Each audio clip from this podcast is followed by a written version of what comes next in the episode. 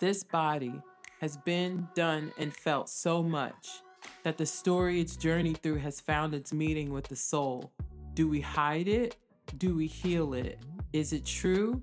Does it define us? The eyes we hold has witnessed what was felt, transforming the mind and moving it back and forth between what's true, what's false, what's real, and what's not the inner workings, wonderings, and wanderings that we want to follow, finding that courage deep within to let go of what we've known and transmute what we've been holding. It's time to let go. It's time to heal our bodies. It's time to hear, listen, and feel the voices of our body.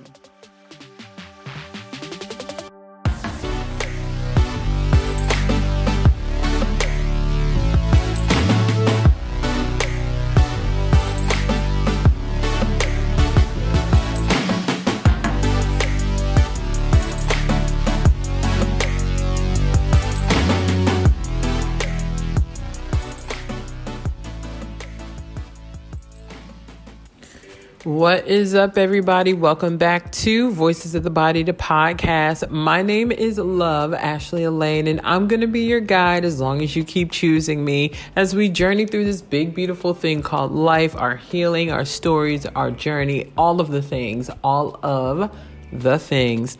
This episode, I'm so excited to share. First of all, this was my first live and in color very live and very in color interview. So please give us some grace on the recording as we're learning to navigate just how to shift from yeah where we were to where we're trying to go. Um, also, I, this uh, this interview is amazing. I got to meet someone here in Siem who was a former monk, was now a former monk. He just disrobed as a monk uh, a month ago, and I met him within the last month and we've had some great conversation. And when he agreed to do this interview with me for the podcast i was like just blessed. I'm, I'm so grateful to the yes. So you know the vibes. Prepare your mind body and soul as we get into this episode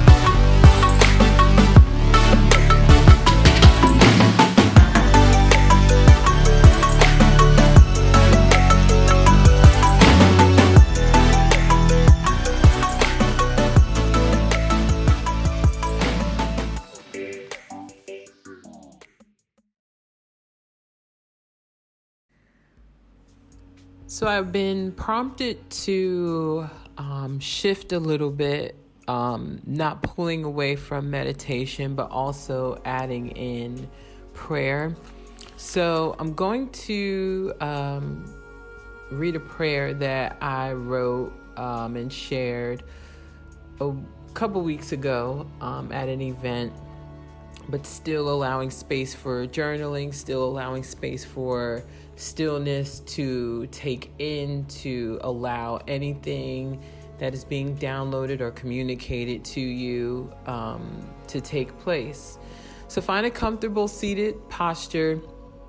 You may be sitting on the floor, really grounding down through the tailbone, or even laying down, keeping the spine nice and long and flat onto whatever surface you're sitting on, preferably something still and um, even. And take a nice big inhale and exhale, feeling the shoulders come down away from the ears, feeling any heaviness release in the body. Taking another nice big inhale and exhale.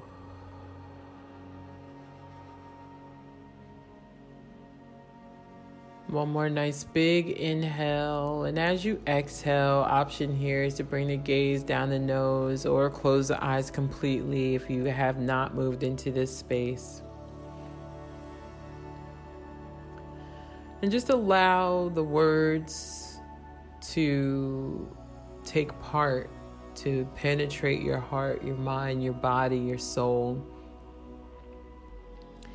We thank you for your protection and wisdom, for your divine orchestration, for your plans and provision, for the way you heal us and connect us, for you, for your consistency of love, grace, and mercy. For the forgiveness you give so freely and teach us to give to ourselves and others, for the love that is everlasting and ever present, surrounding us like an endless ocean you are within us, around us, and always in manifested and omnipresent form, reminding us that we are never alone. We thank you for community, a curated space that you align for healing connection and forward movement. Being present in this space, awakening what we each need individually, we ask for clean hearts, exposure of hidden agendas that are sent to harm us and distract us, clarity of our truth and next steps, and the invitation of the divine connections you know we need to carry with us through and after this space. Let our hearts be open to receive and transformation take place in our minds and souls. These things that we ask of you, Amen, Ashe. It is so. So allow yourself to just stay here in this space, in this moment. Really connecting with your breath, connecting with the words, keeping the eyes closed, drawing whatever whatever needs to come near, to come near, to hold you, to touch you, to whisper what it needs to whisper to you to give you what it is that you are needing in this space clarity, lack of disruption and distraction, shifting of the mind, thoughts that are haunting you or not letting go. When you're ready, you can take your three rounds of breath and even pause this recording here and allow yourself to stay still a little longer. Invite a little bit more of what needs to be invited. Journal what needs to be released. And we will be right back.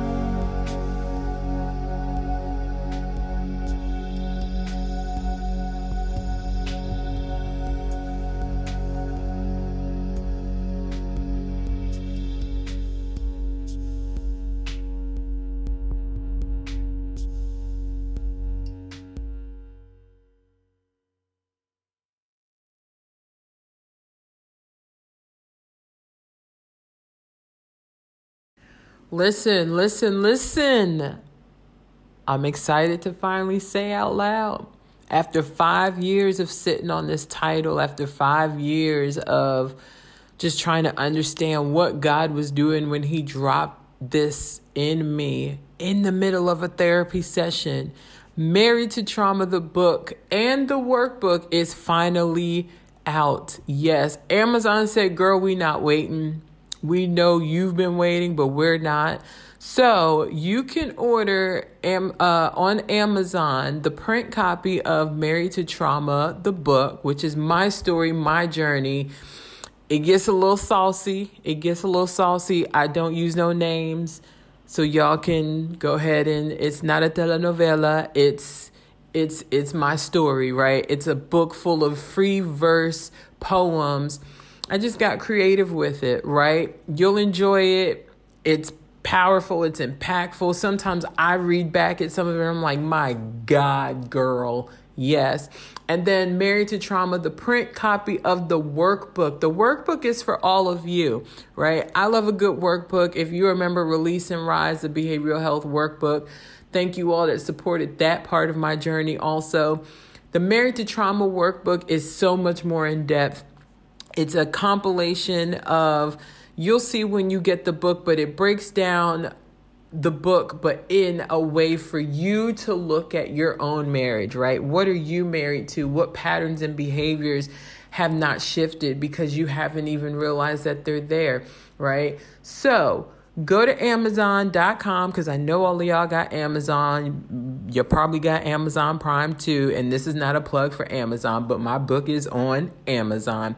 Go to Amazon.com, type in Married to Trauma, and you will see the book pop up and the workbook. It is available now. The Kindle edition will not be available until uh, October 4th, 2023, but it is on pre order, as well as if you go to barnesandnobles.com Married to Trauma, the print copy and the the workbook print copy is on pre-order and will be shipped out October 4th, 2023. I'm so excited for this. It's it's my story, y'all. It's my story. It's my story in the funnest way. Are you ready to meet the true you?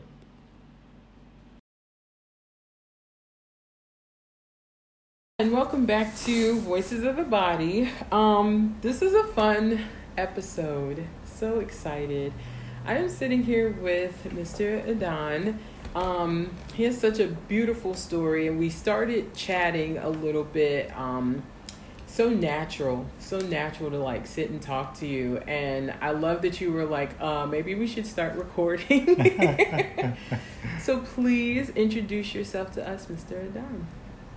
So I just finished a period of 10 years as a Buddhist monk in Thailand. Mm-hmm. And um, then the first thing that I, that I did was to come to Cambodia for three, four weeks just to understand how to reorganize myself financially. Mm. As a monk, I didn't have a bank account, I never charged for any help that I gave to people. Mm. Um, I'm also a psychologist in my profession.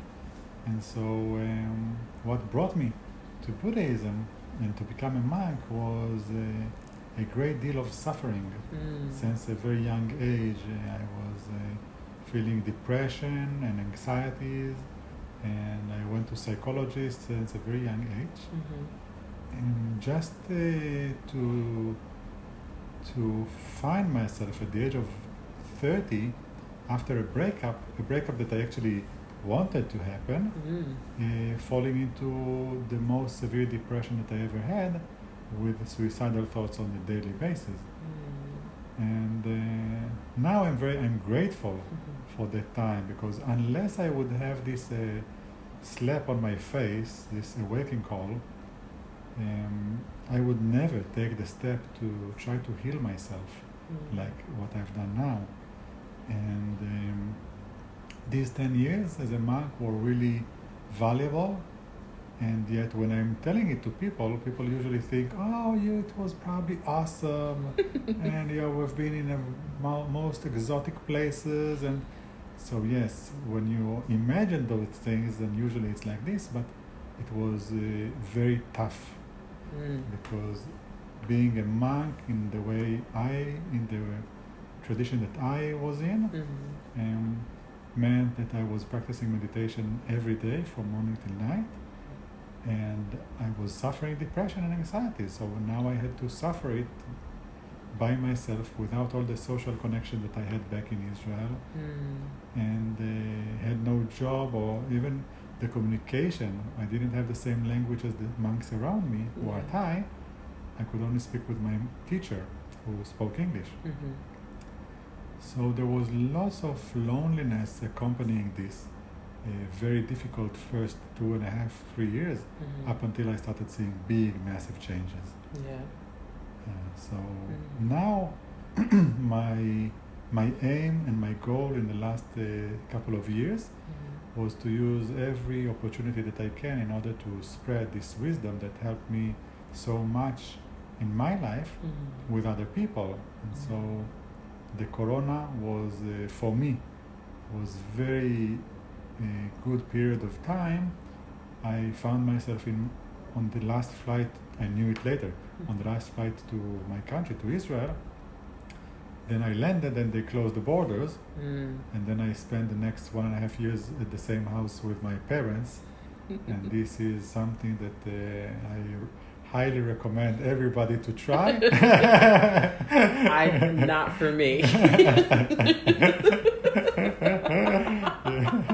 At this big age. Uh, no. it, it really tastes, it really tests your borders and uh, your level of enlightenment. Oh, I love that. Um, I love.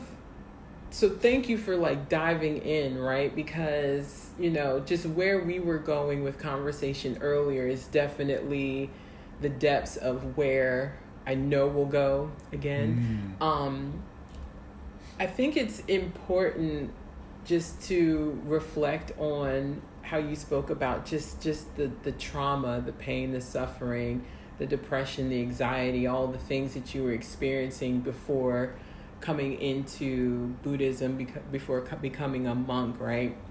Because that's where a lot of people there's this point where it's like okay I'm, t- I'm i'm tired of it right? I'm i'm sick of it. I want something different. What was like what was that moment like for you and how did you get to the space of deciding that becoming a monk was next? I think that the uh, took me several months. mm-hmm. It's like when I feel many times that people approach me only when they are already lost most hope in their life or all hope, and Yeah. then they approach me. Mm-hmm. Very rarely somebody comes to me in a very good mood and tells me, "Hey, I would like to study."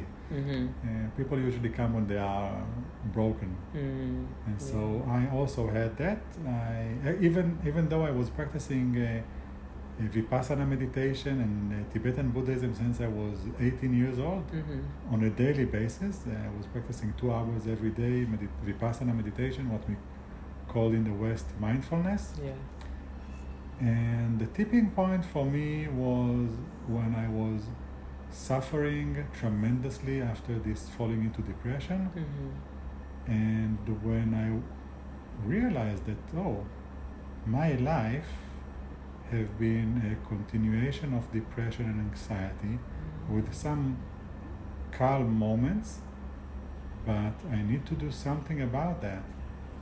And to find a way to heal myself from it. yeah And so, definitely, that very tormenting uh, period of time of my life, which which struck me like if never before, mm-hmm. really brought me to my knees. And I remember one night, I went to sleep, and I was not. I, I am Jewish in origin, and Mhm. uh, I was not religious. But one day I went to sleep. I got into my bed and I gave a prayer. Please take me away. Mm. And if you decide not to take me away, at least show me the way out. And then I will, I promise that I will share it with others. And that will be my life mission. Mm. And uh, unfortunately or not unfortunately, I woke up the next day yeah and I did not have any solution yet. At that time, I didn't even have any idea what is going to happen. Uh, which actually makes you wonder how life is so surprising because I never thought that I will become a, a monk. mm-hmm. But then this idea of finding a solution, and I was treated by, at that time, I started being treated by uh, medicine against depression, Mm-hmm. and I also went to a psychologist and uh, one of my colleagues, and both both were able to help me, Mm-hmm. but I was feeling so insecure from that happening again in the future. Yeah. So I started investigating where can I become a monk in Southeast Asia. Mm. And, and I think that what brought this decision was when I realized that yes, um, life here is the person who I am, who continuously falling into these pitfalls, will bring me more of the same. So if I want to make a change, this is the time, not to wait up until I'll have a family and then I have responsibilities and then it's not so possible, but to do it now. Mm-hmm. So that thought brought me to the psychologist to talk about not how to get out of depression, but how to leave everything behind and to go to the unknown, which Mm. was a place like I knew I'm flying to Thailand, I just didn't know where, Mm-hmm. and uh, nobody gives you any guarantee that you will heal yourself. Yeah. Yeah. Yeah. That is like a lot of people I talk to, that's the part that keeps them with the depression, the despair, the anxiety, right? Because they're things that, that are familiar, right? They're things that they're Yeah. already used to. It's like, well, I don't know what's on the other side. Why would I why would I walk away from what I already know when I don't know what's on the other side of whatever this thing is that you know someone is telling me air quotes is in between me and whatever is next right? So i always say that like it's it's a dance right? It's it's really like looking at where I am in this present moment, right? And I, I, oh my gosh, I'm so blessed by this conversation already, because literally what you are saying, that was me before I came to Cambodia. Oh, wow. Right, I had fell into such a deep despair, and then realizing, wow, like I've been like this has been going on, right? Even just like the book I have coming out, all of that. It's like I'm I, I got into a place where I was realizing all of this has just been my life, right? I don't know mm. when it started, how it but I know I want it to end so that I can live the life that I desire, right? So it takes it takes having some kind of faith, right? To sure. really say, you know what? I don't know what's on the other side, but I don't like what's on this side, right? I don't like what's on this side. Yes, Yeah. for sure. Um, and even even like you said, um, you're you weren't religious, right? And just one night you just started praying, and the prayer was out of the depths of desperation, Mm. right? What does your prayer life look like now? What do you mean this? So- Can you clarify, please? So prayer life, um,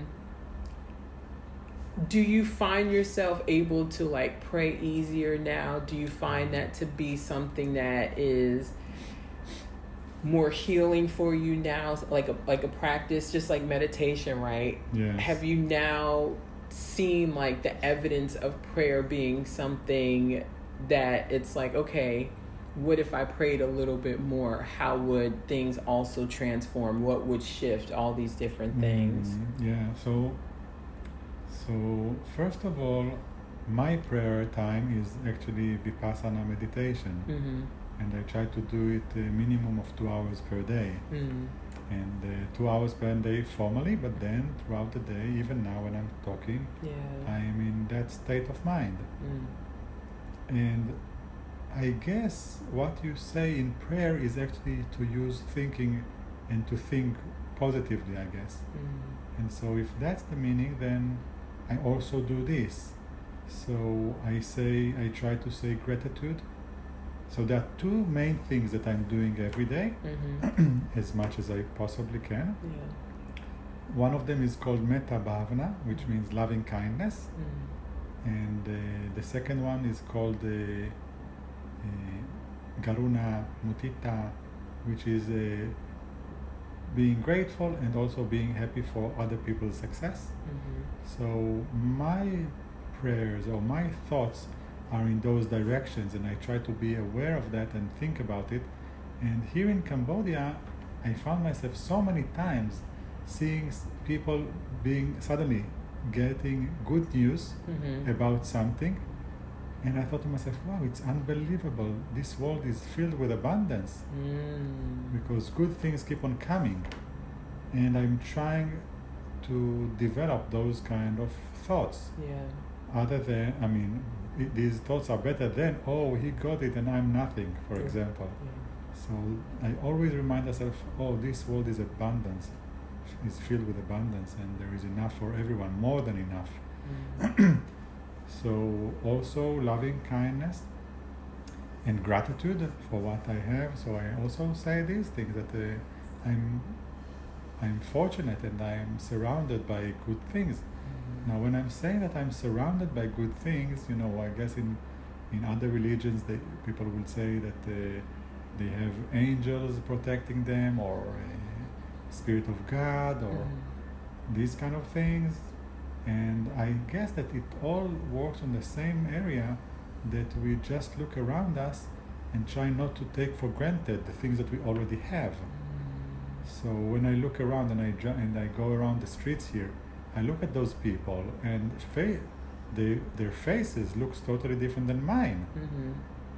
But when I look at them and I'm thinking to myself, oh, they are my brothers and sisters, then I immediately feel connected and I feel belong. Mhm. And this, when I do it with people, I find myself very easily connected. Yeah. And in those times that I don't do it, I can immediately sense, oh, look, I feel disconnected. Mm. Uh, so I, I, I am trying to develop those kind of thoughts and curiosity. Mm. So I think this curiosity is connected to what you have mentioned, to go to the other side because I definitely don't like this side. Yeah. So to develop the curious mind is one of the bases on which vipassana is, is standing. To be curious. Oh, I wonder what is happening now. Mhm. And yeah, so Mm. these are, are the areas in which I do try to develop my my thoughts. Yeah. Getting curious about what's present. Mm. Yeah, that's wow. Yeah. So once you got on that plane Hmm. to Thailand, how did your parents feel? Did you how did that conversation go? so at that time I was just planning to go to meditation. Okay. That's it. I didn't even myself I didn't think that I'm going to become a monk. yeah. I just knew that I want to stay in Thailand for around three years. And I didn't even imagine myself to be 10 years, and the time really went by so quickly. Mhm. When I was meeting the psychologist, our conversations were about, and it's funny to say it now, but it's that was really the conversation. I was 30, 31, Mhm. and I thought, wow, most of my friends already have girlfriends, serious ones, Yeah. and I'm going now to Thailand. I'll come back at the age of 34. Wow, I'll be so old. Who will want me at that age? And I was feeling so afraid. Hmm. And this, and it's funny, but this fear brought me to the psychologist because I felt that I needed to deal with these fears and other fears which were very mundane, Mm. not spiritual. Mm. Uh, so when I told my parents that I'm flying, that was a very casual conversation. I'm flying to Thailand to heal myself. They already knew that I was suffering from the torments of uh, depression and anxiety for quite some time. It was Yeah. already. I flew after eight months, eight months or twelve, maybe one year maximum Mhm. since the moment I got depressed. Mhm. And my parents were supportive of me going there. Okay. Um, actually, my parents, my parents also were practicing meditation at that Mm. time because I was practicing this meditation for 11 years prior becoming a monk. Yeah. So my parents and my brothers went to those courses of meditation as well. Mhm. But becoming a monk was not a happy occasion for some of my family members. Mm. And they they thought it's not something which brings honor or respect or something to our family Mm. and that brought uh, tension and this tension was not talked about because with those people in my family i just didn't talk too often Yeah. at that time but the funny thing is, was that I, when I came back after two years as a monk, then my family organized my first uh, lecture, and they came. They invited everybody they knew, and I gave my first lecture in front of all of these people. Hmm. So since that moment, my family have been my utmost of supporters. Hmm. So up until now, and uh, and so this is uh, that's what happened with my family. Now Mhm. I'm in very good relations with my parents. Yeah. Uh, obviously, it's always a challenge to live with one parents for a long time. Yes.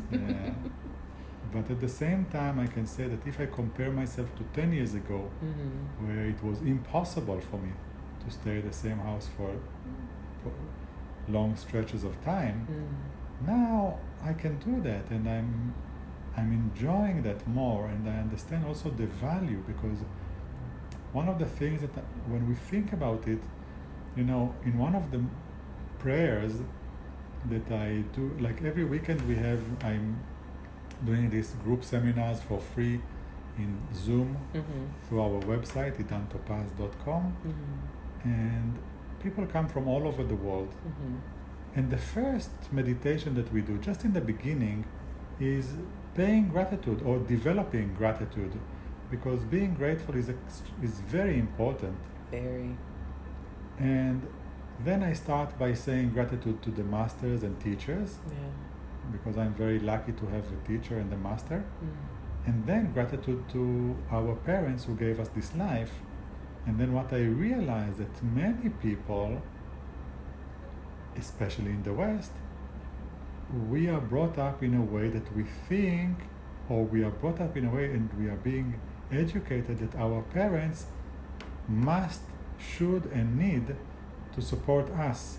And if they brought us here, now it's their responsibility to take care of us up, up until the end of our lives not their Mm. lives, but Mhm. our lives. And this is totally the opposite in Southeast Asia. Mhm. Because I remember my first conversation with a Thai person was when, like one or two days after I landed in Bangkok more than 10 years ago, and we talked about it, and I was amazed Yeah.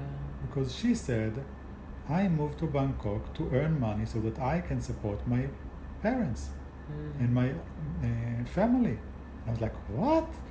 that is amazing. I mean, something is definitely wrong. She's Yeah. probably re- repressing something or suppressing something or something is happening here. Mm. But through these 10 years, I saw it again and again. They just develop different way of thinking. Yeah. And, and you see it the best in the villages, not in the big, huge cities of Bangkok. Mm.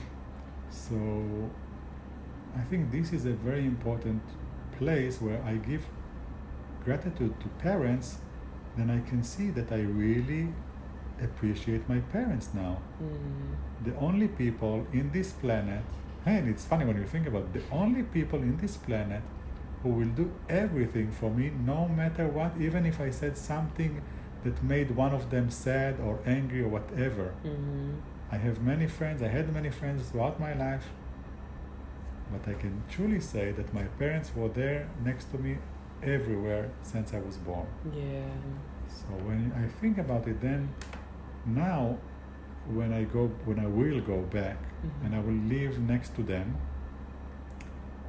then I I feel like on the one hand it's an honor Mhm. that they want me so much to be close to them. I mean, how many people want us to, you know, how many people will do everything in their hand to come, not in order to marry us, not in order to get our money, not to eh, just come here and take our money. I mean, I don't know too many people like this in my life. Hmm, that's my grandmother for me. There's there's moments where like things have just been like and she's like, just come on, just come on. Well, I'll make us some coffee. I have food, like you know, it, it- whatever it is I need. If she's got it, she she offers it. Like that's so. Yeah, I love that. I love that. Oh, that's awesome. When at first when you left, um, and now you're transitioning into becoming a monk. You shared this information with your family, and they had like their own little ruffle with it.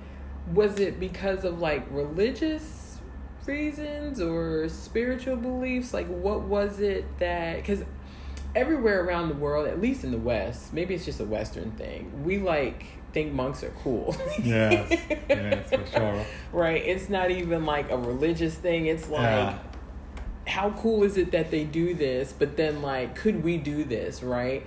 Um, so was it because of religion or what was it like just their own spiritual practices and disciplines or so it was mainly be- because of the unknown. No, okay. What does it mean to become mm, a monk? Yeah. What does it require from you? Does it mean that you will never come back again? Mm. Does it mean that you will never marry? Does it mean that you are now distancing yourself from people who are not monks? Those, those kind of thoughts that we have on strangers yeah. and mainly on other groups who are not our, our groups. So we can see it all around the world this when we are biased against other groups mm-hmm. we immediately imagine the worst mm-hmm. we usually never think oh that group which is so different than ours mm-hmm. are the best group and they are willing to help us i mean it mm. rarely happens in history yeah but um, i think that's what happened in the beginning mm-hmm. and the reason why it's changed, and I gave the lecture, my first lecture, uh, thanks to my family, yeah. was because one of my friends came to visit me, and when he went back to visit to Israel and met my parents, he told them about the transformation, about my way of living, mm-hmm. and suddenly they saw, oh, this is so normal. There is I mean, he's practicing, he's eating, he's talking to people. Mm-hmm. He haven't gone mad or nuts or whatever. I mean, uh, he's not uh, like a, an alien suddenly. Okay, that mm. sounds great. Mm.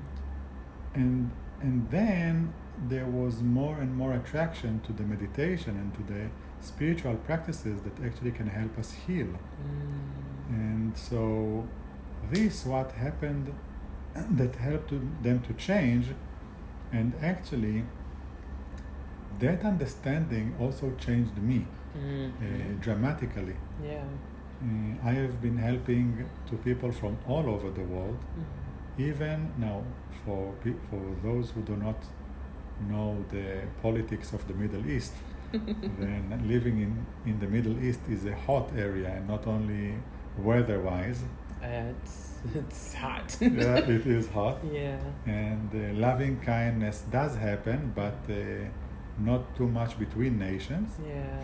And so I found myself helping people from neighboring countries uh, like Syria, like uh, Jordan, like Egypt, and and also from the Palestinian authority, uh, autonomy or mm-hmm. state. Mm-hmm. And um, for me, when they came to tell their story, now obviously they saw, I met all of them in, uh, except of one, all of the rest came, they met me in Thailand. Mm-hmm. And the first thing I told them, listen, I want you to know that I'm Jewish and I'm Israeli if this is fine with you, I'll be more than happy to start uh, assisting you and take you on the same path that I am. Yeah. And and then I saw that when I just open my heart and share my own story, mm. feeling,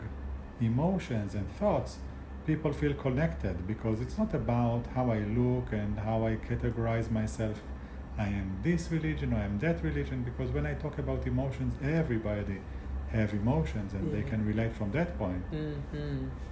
And so whenever after after my parents and family members were became became so supportive, then I've never introduced myself to people as first I am this or I am that. Mm-hmm. But I always say I was suffering from and then I say uh, what I was suffering, just like I've done here. Yeah. Because in that moment, people, oh, yes, he is a human being. And when we see the other person as a human being, and again, I go back to where I'm coming from, the Middle East, when we see the other person as a human being, suddenly the biases goes away very quickly. Mm-hmm. And the more you, now I was in Jerusalem. Mhm. I went to travel with one of my friends from Europe uh, about five years ago. And you walk in Jerusalem and you see so many, let's call it in a nice way, interesting people, like from all over the world, from so many different religions, from Yeah. wearing things that you never even imagined people are wearing. Mm-hmm. And then I went to the Christian area, I think, or was it the Muslim? Uh, To the Christian area because the, Jerusalem is divided to four uh, quarters. Mm-hmm. So we went to the Christian part, and suddenly there were five uh, Muslim Arabs coming to me and my friend. Now I was dressed up as a Buddhist monk, Mm-hmm. and they surrounded us. I, I, I didn't feel anything, any threat or anything. And one of them said, "Hey, tell me why are you wearing these uh, skirts of a woman?" now, I already realized in my mind that the best way for me to communicate with everyone, I'm just giving this as an example, but Yeah. this happened to me with so many different people, even Jewish people, even Christian people. People are people, no matter how they categorize themselves, Mm-hmm. but they see something which is out of the group, and then they either might feel curious Mm. or other things. Yeah. And so the moment people ask me things, I'm asking myself, what is the quickest way for them to see me as a human being? Mm. Behind the shell of robes. Mm-hmm. And so I thought, oh, I'm going to use my sense of humor. now I coming, I'm coming from the same area, so I imagine that my sense of humor and their sense of humor can be the same, more or less. Now, I immediately said, oh, I look at your pretty eyes, and I immediately understand that you either want to buy the same because you like skirts of women, Mhm. or you want to come underneath my skirt for me to protect you. Isn't that right? And all five of them started laughing so hard. From and my friend, when he heard it, he he became angry. Mhm. How come they talk to me like this? Now he was from Europe, and it it took me less than ten seconds to make this situation from a situation that could be unpleasant Yeah. and to a situation where after less than 25 seconds i started telling them, them about meditation Hmm. and it was so funny Mm. and it happened so many times Yeah. so this i've learned from my my family that in the moment that if i want to feel outside of the group then i need to promote myself as a group or as a representative of something. I am this that. But if i want to be considered as a part of a group member even if i'm wearing other things or i'm coming from a different place then i need to show my humanity my hu- my what makes me a human being and that's usually my emotions. Yeah. Oh, I love that so much. Because we we do tend to like quickly judge people, right? Race, um, culture, all these different things that really like they play a part in our makeup, right? I believe that when we're created, we're created with intention, right? So, you know, the way you look, your stature, your eyes, all these different qualities about you are meant to attract something somewhere wherever you are placed because you're unique, you're different, right? And then there, there there's always such big emphasis on religion right like back home in the states i live in jersey um new york pa like that whole area there's a very heavy heavy jewish community in north jersey and new york and just to hear some of the things that happen just because they're jewish Mm. Just because they're Jewish. it's not even like oh we had a conversation and it went left. You know what i'm saying? Like it's it's never Yeah. we were trying to get to know each other and we just disagreed to the point where like they disrespected me. And it's it's just because they're Jewish Yeah. right? It's just because someone is Muslim. It's just because someone is a Christian right? So it makes us tone deaf to anything else. And I love that it takes great awareness to know that you have the quality to make people laugh Mm. right? Because you do. Like just the times that we've been in the same space with each other like the first time we met i was just like this this guy's got real personality. Like, you know? So to be able to think quickly right? And that's a gift right? To be able to think quickly and with wisdom Mm. to be able to say in like 0.2 seconds this can go left because of what i'm wearing whatever they're wearing and then we're like that's already showing two different perspectives of just religion right which that's a whole nother conversation right Yeah. but you allowed it to become a space of humanity which is beautiful beautiful because we all have a story Yeah. right it, it goes beyond religion right it's connection to the divine and to each other right? When we connect that's that's connecting divinely right? When we allow ourselves to stay with an open heart make each other laugh right? Be honest and truthful with one another in that space that's connecting to the divine also. Mm. that's powerful. That's so powerful. So how often were you able to go home? So I tried to go after the first two years. I went to the, for the first time, okay and then I tried to go every year. okay Yeah, Mm. and uh, for me, going back was a huge challenge. mm. I mean, it was more challenge to go back home than to decide to become a monk. mm. Because going back home meant that I'm going back to the same route yeah where I was created with these depressions and anxieties, and I was always afraid that it will pop up again. mm. Now, actually, you know, when you have depression and anxiety, uh, then it can co- pop up everywhere. It doesn't matter really where. yeah So I remember after my first visit, so, so my first visit, I asked permission to disrobe, means, meaning to live the monkhood life mm-hmm. just for that time Yeah. of one or two, for two, three months. mm-hmm. And I didn't get a permission. They told me if you leave, then you leave and you don't come back. But if you go like this, then you come back later. Mm. So remember that I was still struggling with depression and anxiety. It was still in my blood. But then you know you go back home as something between a, a clown Mm. and a person who just uh, was able to climb the walls of the mental institution Mm. nearby home and run for his life. yeah And that is how I felt. So these are not, it's not, of course, it's funny when you think about it, but it's also the reality that I was experiencing. mm-hmm. I went back and you saw people looking at you wherever you want, wherever you went. Mm.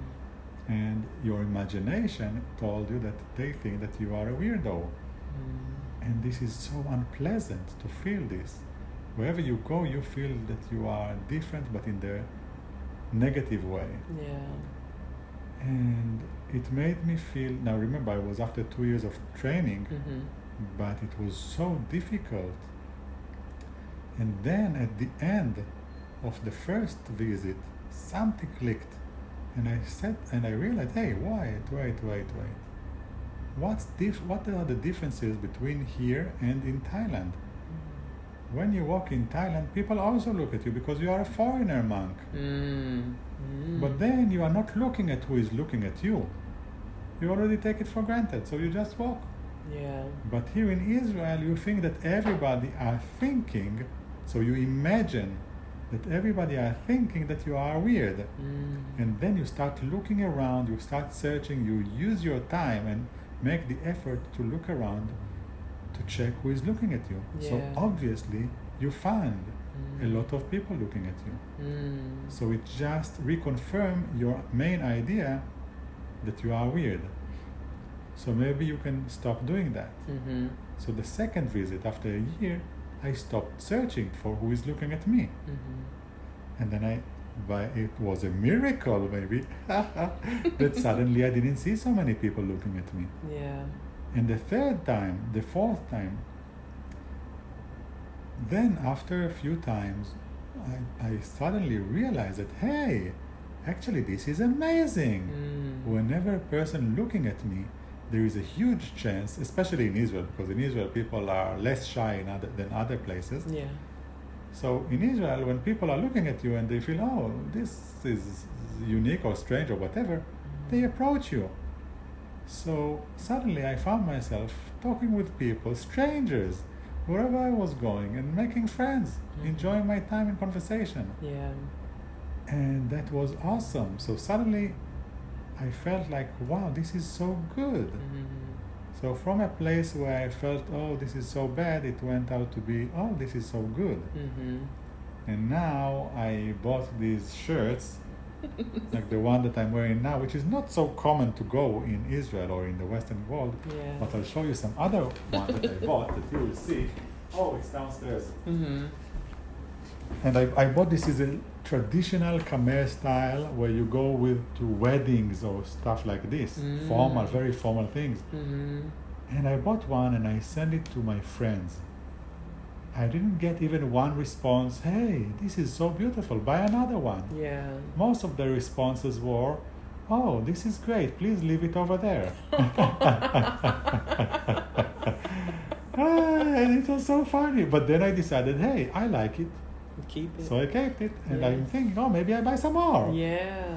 But it's because I feel that I don't really care anymore because I don't. One of the things that I realize that I don't have is the supernatural power to know what other people think about me. Mm-hmm. Unless I ask them, if they look at me, it still doesn't mean anything because I don't know what they think. Yeah.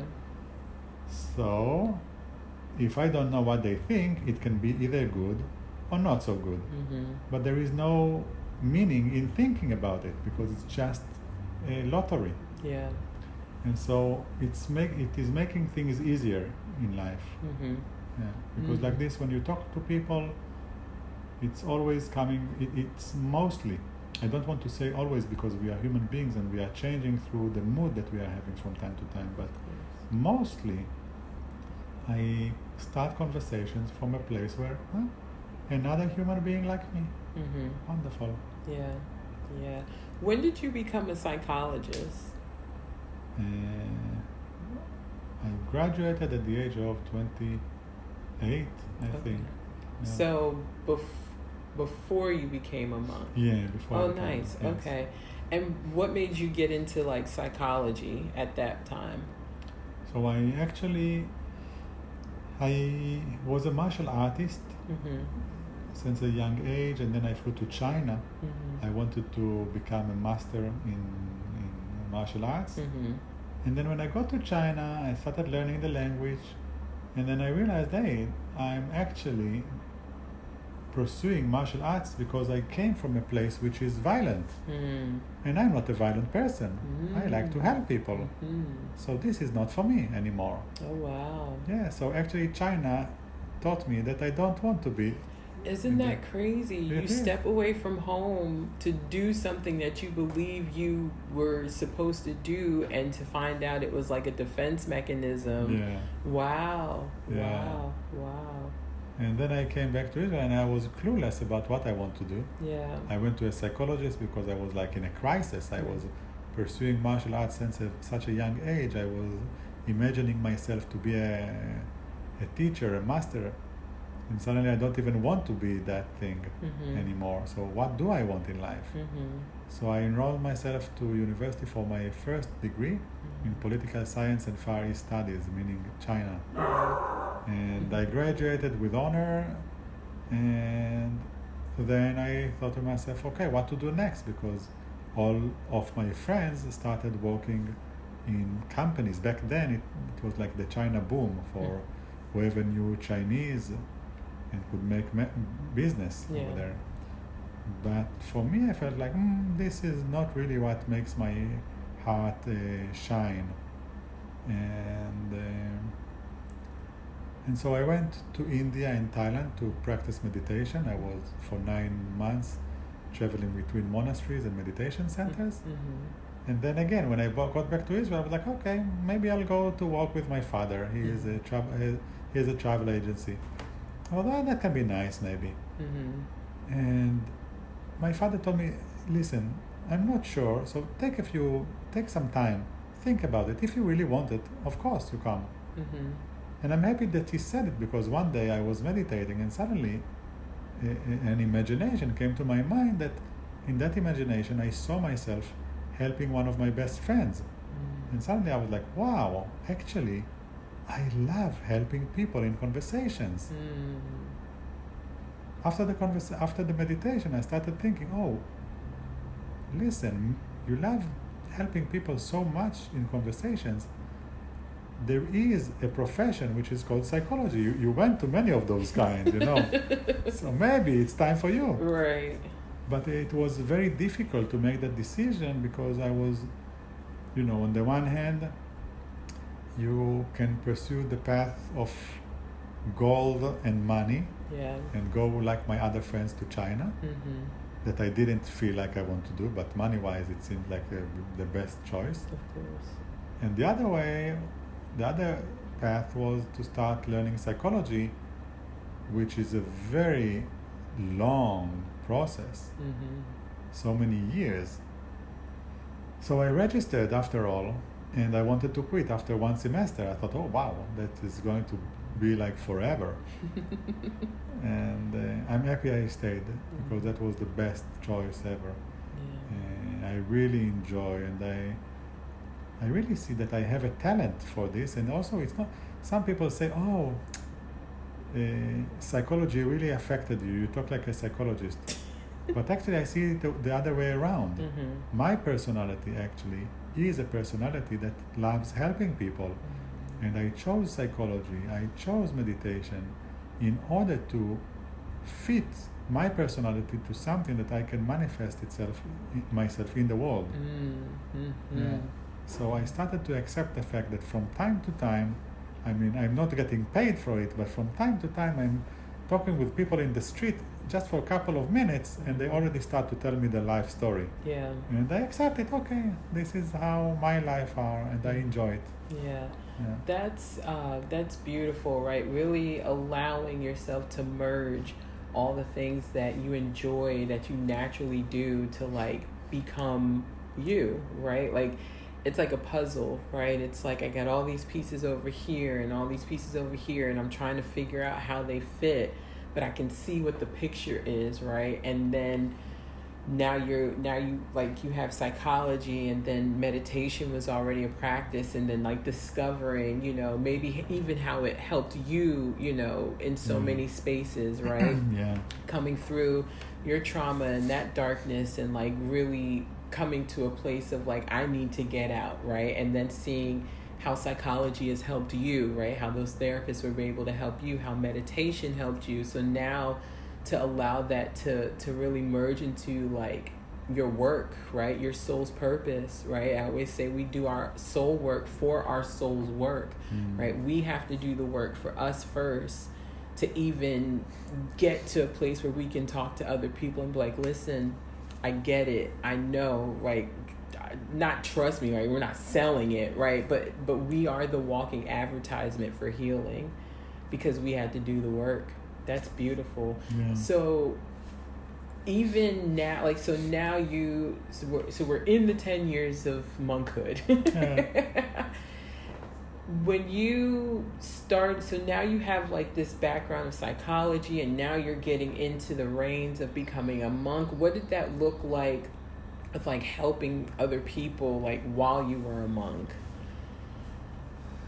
So it had its challenges Mm-hmm. because as a monk you help everyone by donation. Mm-hmm. So you don't ask for anything in return. Mm-hmm. And so in Thailand it's very easy because people come and they they help you with clothes, they help you with things that you need, medicines and Mhm. everything. So they think about you. Yeah. For me, helping others was always enjoyable.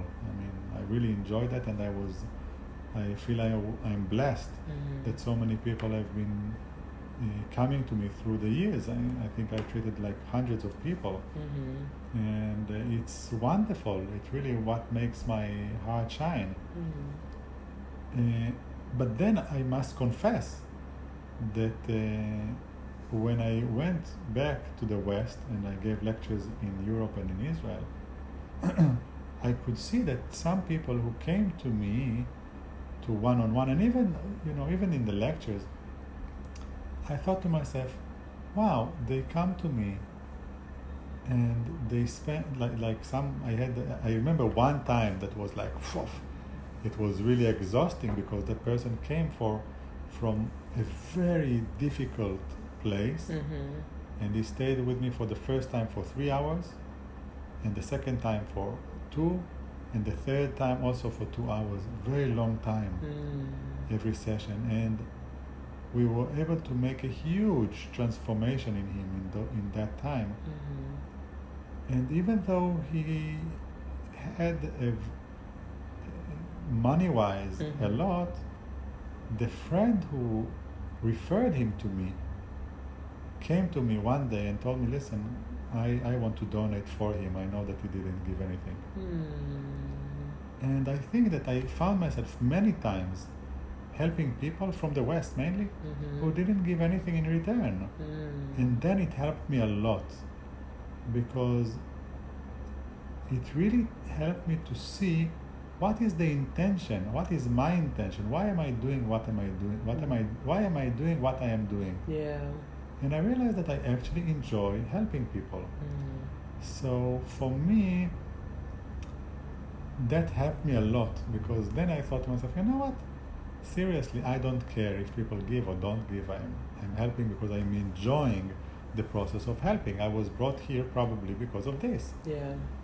and so I can just give an example that a few days ago, um, so, so now I'm making the transformation from a monkhood life and into a layperson life. And in, as a layperson, I need to pay to people. people want payment, Right. especially when I need to eat something and I buy it. Yeah. So it's totally different than Yeah. when I was a monk. So I need to get to, to create my own livelihood, and that I need to do through my work. Mhm. So I have decided that everyone who comes to the group meetings, uh, where in which I teach meditation, give dhamma, give talks about uh, how to live a better life, Mhm. giving tools, and then we have a discussion with the community. So creating a community, those things will con- will con- continuously be on donation base. That means that people can give as much as they want, and if they don't feel they can give now, okay, no problem Yeah. Because I feel I want to help people. That's my aim. Mhm. And then the other things of one on one, then on this uh, uh, there will be a price so that I can live. Right. Uh, and then a few days ago, uh, one of my best friends uh, called me and told me, "Listen, one of my old friends uh, from South America uh, just got." Do you call it? Divo- not divorce, broke up with her boyfriend, Divorce or yeah. and uh, now she is she is in a very bad shape. Mm. Can you help? And because she cannot, she is totally broke. She doesn't have anything, and uh, she is really important to me. Mm. So immediately I said, without even thinking, yes, of course, no problem. And I, I, I that that the girl from South America, I saw that she registered, she booked a, a place, Mhm. and because now I the schedule is full like three weeks ahead. Mm. Then after she booked, then she wrote to me a private message if it is possible to make it earlier because she is so she is in such a bad shape. Mhm. So I sent her a, a, a link to my calendar that she can book whenever she wants, Yeah. A- and only in the morning when it's my free time for my own practices. Mhm. And I met her, and we talked for one hour. And I saw her eyes when she finished after one hour. She told me, Wow, you brought hope back to my life. Mm. And that means so much to me. And so I, I think that I really love what I am doing because I would do it. I would do it anyway. I Mhm. did do it. Uh, donation based. Now I need to take money because life demands this. Right. Um, but I feel that I am uh, that I was born to this, and what makes me joyful is that in like so many times people come with huge problems and in the moment we make there a shift usually it happens in the first meeting they Yeah. make a shift because they wow look at this we can get out of this Mm. so suddenly they are filled with hope and this is a, it's a pleasure Yeah. to be a part of it Oh, I love that. What are some What are some things that you have taken away from your experience as being a monk that you're now bringing into your own life, like just for you, not your clients, but like for you? So appreciating my time alone Mm. being able to hear other people who has opinions without judging Mm. and being able to give space to people Mm. and uh, this is what is one of my biggest of hobbies that brings me joy that uh, i meet people and what i hear the most is wow you i went to the f- i went to one photographer here in cambodia to Mhm. make a photo shooting for the new website. And he told me wow the price is this. I told him well this is a huge price. I'm not sure i can give it give it. Mhm. so we talked. And then after 15 to 20 minutes he start he looked at me and he started crying telling me listen you are the only you are the second person in this world that i'm going to tell what i'm going to say to you Mhm. and then he told me about his difficulties in life. And he told me, listen, I never felt so close to somebody in such a short amount of time. I feel that you don't judge me, that you totally accept me. Yeah. And I hear it a lot. And so he told me, okay, I, I will not charge you to make profit just to pay for my employees. Mhm. And at the end, he decided to give me all the pictures for free. Aw. even though there were like five people involved in this process. Wow. So, what I love is actually being with people and seeing people as people. Yeah. Yeah. Mm. Mm, I love that. Love that. Love that. Would you three words to describe your 10 year monkhood? Ah. Okay, maybe uh, suffering to curiosity. Mmm. Yes. Mmm. It sounds like a cocoon. What does it mean, a cocoon? Cocoon, so butterflies, right? Ah, when yes. they, before they, the caterpillar comes into this state of, it goes into, cocoons are actually, so educating the people, cocoons are actually for, I believe it's moths, right? Butterflies go into a chrysalis. They, the, the caterpillar goes into this stage of a chrysalis where everything it's dark in there it's it's it's like this big little thing that hangs from a tree and the caterpillar pretty much has to die in there to be reborn as a butterfly Mm. so before it becomes a butterfly it goes into the chrysalis and it like does this transformation thing from a caterpillar and then becomes a butterfly Mm. and just hearing you and thinking like in my head I'm a I'm a visual person right so I like I have to see see the depths of things but it it sounds like it sounds like your chrysalis right? It sounds like that space you needed to go into to really transform right? And that's a scary space for people right? And it doesn't have to necessarily be becoming a monk or Yeah. doing yoga right? It's it's allowing us to go into the cave of darkness to really transform into the version of us that we were created to be right so really really having awareness of those traumas really having awareness of the depression, the anxiety, right? And something just kind of like ticking at you and saying, I can't do this anymore. This is not enough for me anymore. There has to be something else. I'm tired of having suicidal ideations. I'm tired of being depressed. I'm tired of being anxious, right? I don't know what's on the other side, but I'm willing to go into the darkness of the unknown and see what comes out. Mm-hmm. And I'm so glad I'm meeting you on this side also like not also but you know what I'm saying like I'm I'm I'm grateful to meet you on this side because you're a healer. Welcome to the club.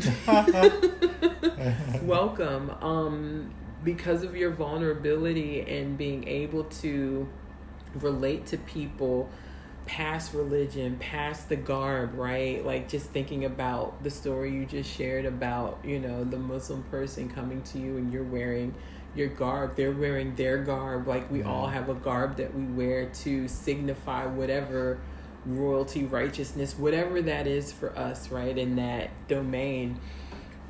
But the choice to stay human, the choice to honor and be aware of your shortcomings and your your traumas and those dark those dark places for you, right? And allow that to be how you connect with people. That's a powerful place. That's a very powerful place. I've been saying to myself or hearing to my hearing it play in myself. I have a way of connecting with people when it comes to trauma and grief.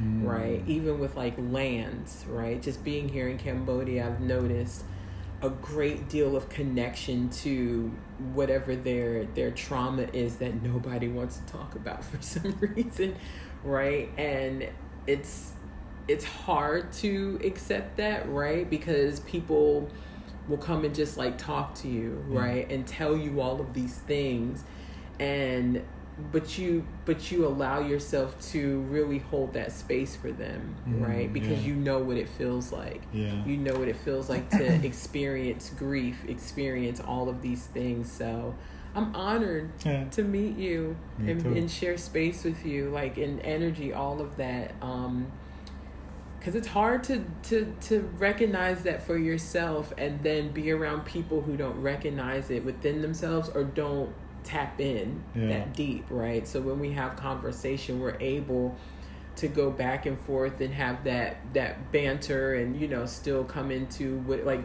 talk for hours and days, right? Yeah. Mm, I love it. So what's next for you? Well, here's the thing.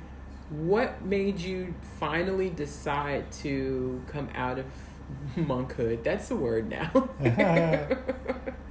uh, I think when I started feeling that uh, I am not enjoying anymore mm. the the the active some activities that are not connected to healing mm. other people, to come in touch with other people. Mm. And when I felt that, then I thought, okay, maybe it's time for me to to try something else. Now, I one of my friends told me, yeah, you can always go back to become a monk, and that is true. Mm-hmm. You can mm-hmm. always go back to become a monk. I, I like that life. Uh, it gave me a lot, and for now, I'm choosing something different. Yeah. So that was the reason when I realized that okay, something here is not calling my name anymore. Mm. I'm not being attracted to this anymore, to some stuff. Oof. And also, I I realized that the healing process mm-hmm. lasts. I mean, you this is the entire life. Yeah.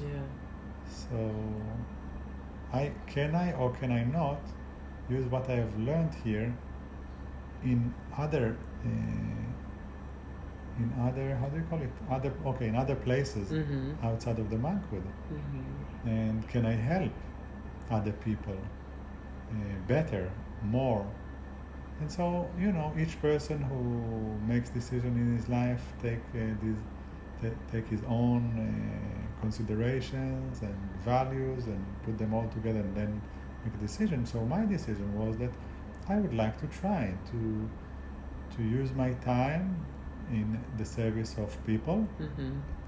of humanity, and to share what I have, and and to try to live outside of the monkhood. I never also never had uh, this desire Mm-hmm. to be a monk forever, Right. and so my aim was different. Mm. Was to learn something that can help me to help others later on. Remember what happened when I gave the prayer before I went to sleep. Mm-hmm. That I would like to help others if I'll find a way. So I feel that I'm acting according to what uh, I was uh, asking and then receiving. Yeah. Yeah. So Mm. this, and all options are open now. All options are open. You have a lot of different avenues and spaces and channels and all kinds of like spaces that you can end up in, which is beautiful because you have such a variety of um, gifting to be able to bring to many different spaces, right? No Yeah. matter what the people look like. Um, what's next for you? So uh, now we are building this new website Mm-hmm. Uh, through which uh, there will be like these group meetings teaching meditation as i've said before this will be donation based so everybody are welcome obviously. Uh, whether you can afford or not can afford doesn't matter. Come Yeah. to study with joy. Mm-hmm. it's a precious uh, thing to start to learn and to use in order to make ourselves happier and less stressful in life. And then also creating this uh, one-on-one therapy couple therapy and in the near future also to start giving lectures in uh, in companies and in uh, hotels Mm. um, to spread this knowledge um, and then courses creating courses and these courses will be not only on meditation but also how to uh, be aware of ways of thinking that does, that do not uh, serve us anymore Mm. and how Mm. to change them Mm-hmm. and then another other course is about right communication uh, or communication skills Yeah. because many times especially with the people closest to us we want to transmit them one message and they understand a totally different thing Mm-hmm. and uh, we are not being taught how to communicate in a way that will bring us closer together Mm-hmm. even in a fight even in a disagreement Mm-hmm. so this will be another topic um, another course and um, then later on retreats so everything which is related to increasing our potential Yeah. our emotional our spiritual uh, realms to become brighter and shinier than before Yeah. yeah I love that so much. Brighter and shinier than before. Mm. And Don, thank you so much for doing this. oh this. thank you very This much was- for inviting me Yeah, such a fun conversation. Such a fun conversation. And we will be right back.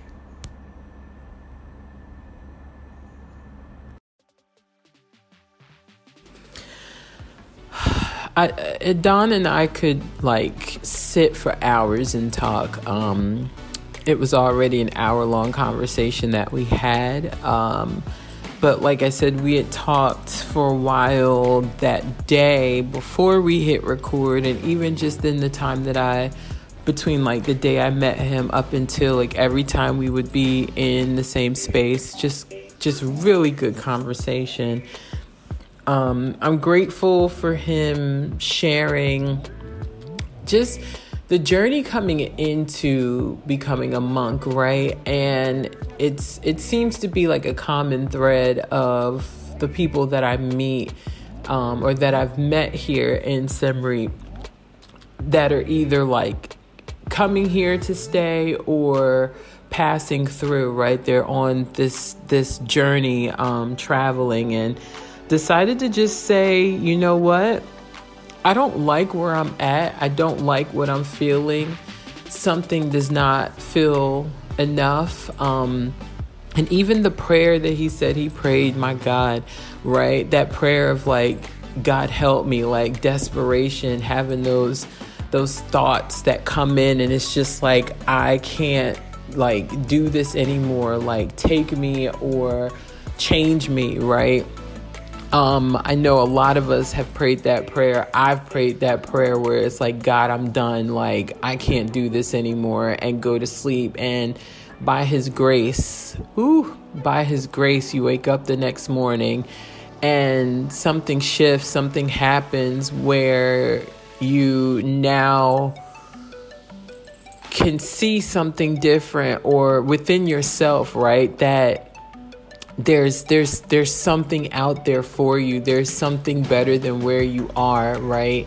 Um, there's something that is calling you away from what you believe to be your truth in that present moment, right? Depression doesn't have to be your truth. Anxiety doesn't have to be your truth. Fear doesn't have to be your truth, right? But both and there's like we have to make the choice and the decision to say i don't want this to be my truth anymore. And Idan did that. Um, he went into the unknown and really allowed himself to engage in those practices right? Even though the first like he said the first few years were hard right? Because new beginnings are hard. New beginnings are hard when you're shifting into something that you haven't seen anybody else do, it can be hard. Um, there's no blueprint, no manual, and you're tr- you're trying to figure it out on your own, right? And it's really not figure it out, figure you out. What is your you? Who who is you? What is your thing? What is your passion? What are you meant to be doing? Um, man, it's uh, I'm. I'm so blessed by that conversation. So blessed. Um, I hope you all enjoyed it. Idan is amazing, super sweet. There's some future collaborations um, in the works that we've talked about, which is, you know, exciting for me and my little travel bug. So, yeah, yeah, I hope this blessed y'all. I hope it has awakened something within you. Um, of course, not to become a monk because that's not something that is for everybody. Um, there's a lot of solitude that comes with that. Um, a, a, a different version of solitude, let me say. The goal is to awaken to awakening, right? Saying yes to awakening to you and your truth. And that's what he did. He went into the unknown, um, the unknownness that is called becoming a, a monk. Um, I, I kept calling it monkhood, right? But that was his unknown, and that was his bridge for the last 10 years that brought him on the other side of realizing he loved to help people right? And the one thing that we could all relate on is emotions and feelings um, outside of religion, outside of the color of our skin, all of that. Like we all, we all can say that we felt depressed. We all can remember a time where we laughed really hard. We all can remember what joy feels like. We all can remember those things that make us happy. We all can remember what sadness feels like, right? So yeah, yeah, this was beautiful. I love all of you for free. Until next time.